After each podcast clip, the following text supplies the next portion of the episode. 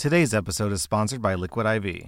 I work out every week, so it's important to stay hydrated. Plus, on top of working out, I've got a three year old whose favorite after meal activity is to run laps, like the little psychopath that she is. Clearly, I need all the hydration I can get. That's why I like to use Liquid IV for my workouts and just for my daily drinking. Liquid IV hydrates you with benefits like electrolytes, essential vitamins, and clinically tested nutrients. With three times the electrolytes of leading sports drinks, plus eight vitamins and nutrients in a single stick, it's clear why Liquid IV is the number one powdered hydration brand in America. And I mean, yeah, vitamins and electrolytes are nice and all, but what about taste? They've got white peach, green grape, raspberry melon, and my favorite, lemon lime. Tastes great to me. Turn your ordinary water into extraordinary hydration with Liquid IV. Get 20% off your first order of Liquid IV when you go to liquidiv.com and use code R slash at checkout. That's 20% off your first order when you shop Better Hydration today using promo code R slash at liquidiv.com. Today's episode is sponsored by ZocDoc. Life is full of compromise, but there's one thing in life that you should never compromise on your own health. That's why I like to use ZocDoc to find the best doctors for me. That's how I found my personal doctor, as well as the pediatrician for my little girl. ZocDoc is a free app and website where you can search and compare highly rated in network doctors near you and instantly book appointments with them online. Once you find the doctor you want, you can book them immediately. No more awkwardly waiting on hold with a receptionist. My favorite thing is that you can see doctor reviews. I mean, who wants to go to a doctor who makes you sit alone in a room for an hour and then rushes out after barely speaking to you? I love using ZocDoc because, to be honest, it's easy and I'm lazy. Go to ZocDoc.com slash RS and download the ZocDoc app for free. Then find and book a top-rated doctor today. That's ZocDoc.com slash RS. ZocDoc.com slash RS. Welcome to r slash malicious compliance, where OP gets her toxic manager fired. Our next Reddit post is from No Lobster. I'm a 30 year old woman, and I've been working at a super mall construction company for the past two years. I've put my best foot forward every day, and I've never had any issues with anyone in the company. As of three months ago, they moved me from an infield coordinator to an accounting position. It was an emergency move because one of the employees stole $80,000 from the company and they needed an immediate replacement. My new supervisor, Mary, was always super kind to me and we've become pretty good friends. Well, these past couple months have been hell. I hate this new position, and to be fair, I'm not very good at it. So I found a new job and I've been keeping it secret for a while. I let the owner know first, and he was very kind and receptive to it. The issue started when Mary got wind of it. She immediately cornered me and started going on this rant saying things like, Why didn't you tell me? You're being incredibly unfair and selfish. I can't believe you would do this. This is unacceptable. Don't ask me for a referral because you're not getting one from me. I politely told her that this opportunity was something that I couldn't pass up. She then went to the owner and asked for any details that I might have given to him about the new company and the new position. I believe to try to sabotage me leaving. But thankfully, I hadn't discussed any details about it with anyone. It was awkward after that, but I didn't think anything of it. The next day, things took a turn for the worst. Mary decided to be petty and removed all of my authorizations to any accounts I had so I couldn't perform any of my daily tasks. I didn't want to leave on a sour note, so I brought it up to the owner because Mary was out of office that day. He reauthorized my accounts and I continued to work. Mary was back the following day and was completely livid that I had went around her and talked directly to the owner. Her actions towards me would only get worse from here on out. The next day, I came in to notice that my desk was moved and my computer access was taken away yet again. Cue malicious compliance.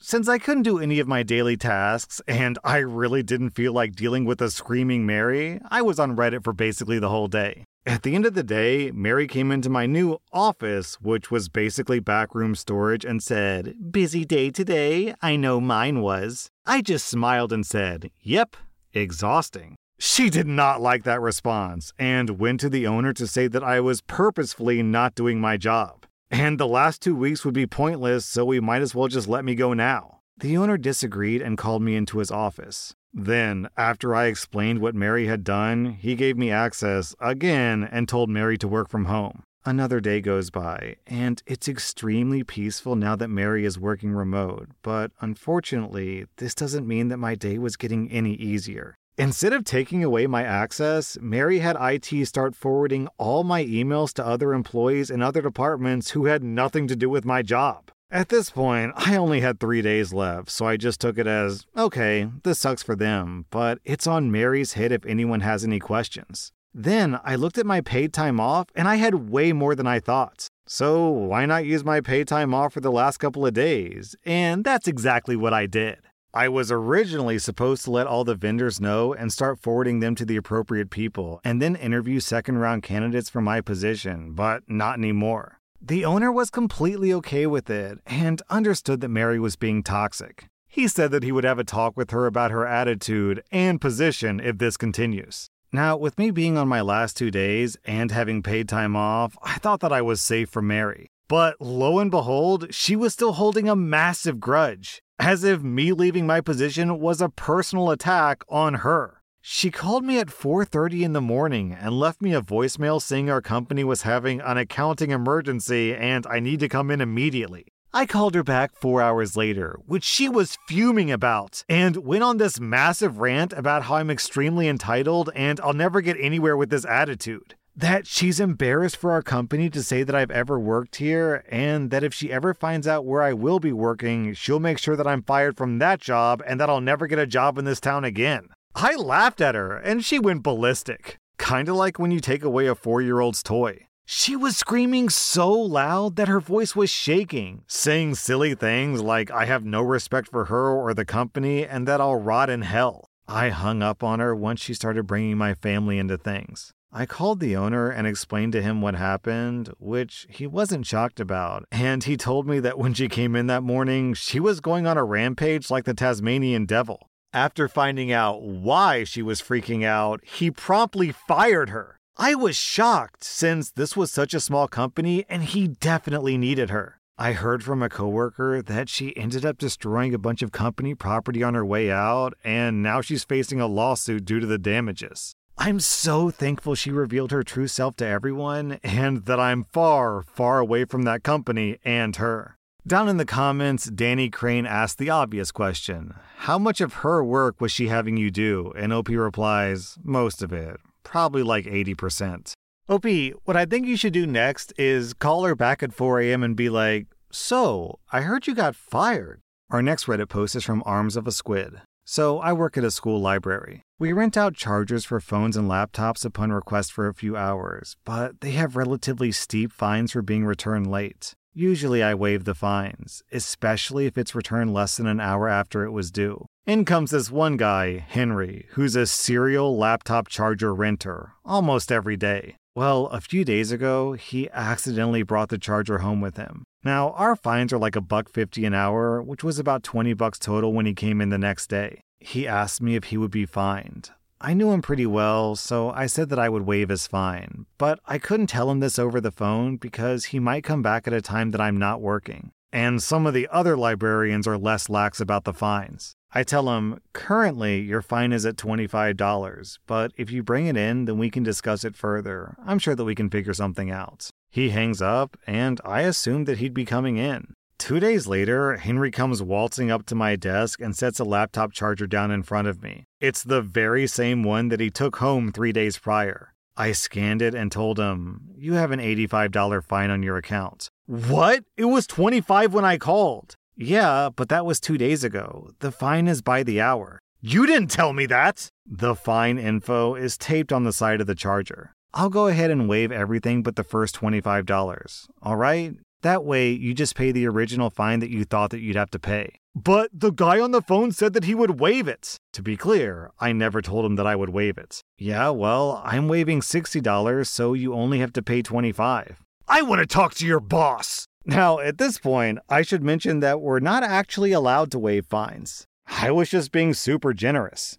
I said, if I bring my manager in here, you'll have to pay the whole fine. I want to talk to him. So I bring in my manager, and after hearing the situation, my manager bluntly says, It's an $85 fine. Will that be cash or card? Henry stammered and walked out of the library.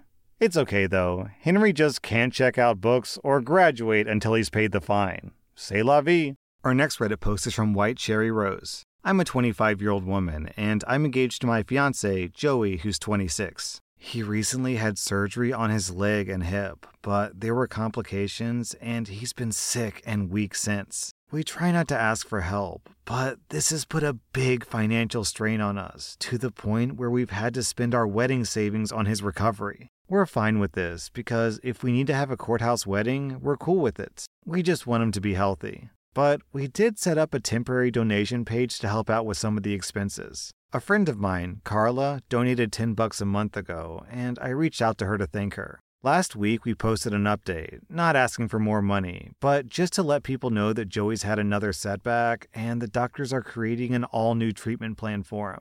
Carla commented publicly and said, I'm beginning to question if he's actually been sick this long, or if y'all are just trying to get more money for your wedding.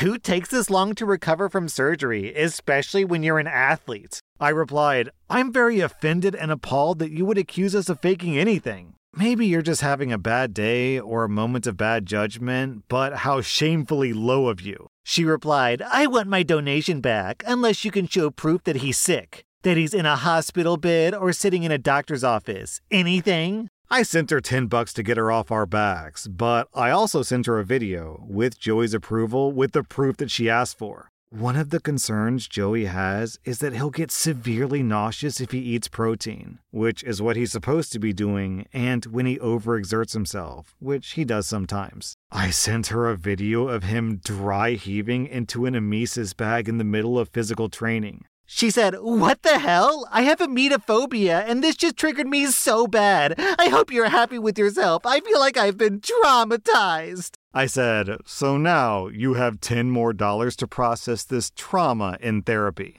I looked it up, and emetophobia is an extreme fear of vomiting.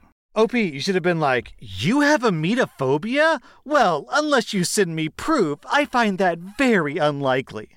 How do I know that you have that condition? I think you're just doing it for attention. Our next Reddit post is from Invisibunny. A few years ago, while I was in school and job hunting, I got an interview at a company for office work filing, answering phones, setting appointments, etc. I was looking forward to getting an office job instead of retail or fast food. The building had big window walls that overlooked the parking lot so you could see cars pulling in and parking. I pull into the parking lot and park my car. I get out and walk into the office. Now, as I'm walking in, I notice that there's a car parked in the handicapped space in front of the office. This car is the exact same make, model, and color as mine. So I walk in, and I'm greeted by the manager who kind of gives me a scowling look. It made me uneasy a little as we walked back to his office. We sit down, and he's asking me questions in a bit of a clipped tone. He seems annoyed by my answers, and I don't understand what's going on at this point.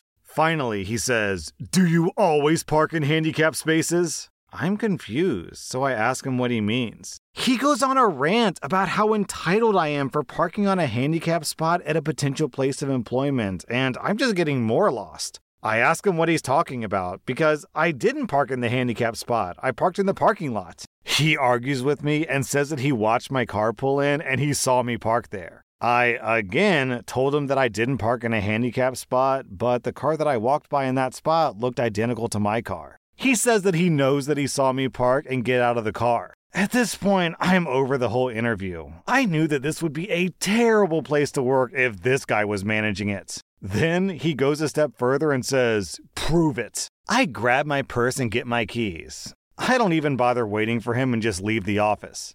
He's jogging after me and hurried outside to stand and wait. His face went from smug arrogance to surprised Pikachu face really quick as I walked past the car in the handicap spot. He asked me, Where are you going? as I walked over to my car. Then I turned around and made eye contact as I hit the button on my keys to unlock it and got inside. He was starting to walk over to me, calling out that he was sorry about the misunderstanding, but I just put the car in reverse and left. I didn't even make eye contact with him as I drove away. Cool. I mean, that's a very fitting malicious compliance, but there's another side of the story. What if OP was actually handicapped? I guess the hiring manager here is one of those douchebags who thinks that the only people who are handicapped are people who are in a wheelchair or with crutches. Down in the comments, we have this story from Whittling Can Be Fatal. A similar thing happened to me. I was doing some consulting work, and I was recommended by the CEO of the company who's a family friend.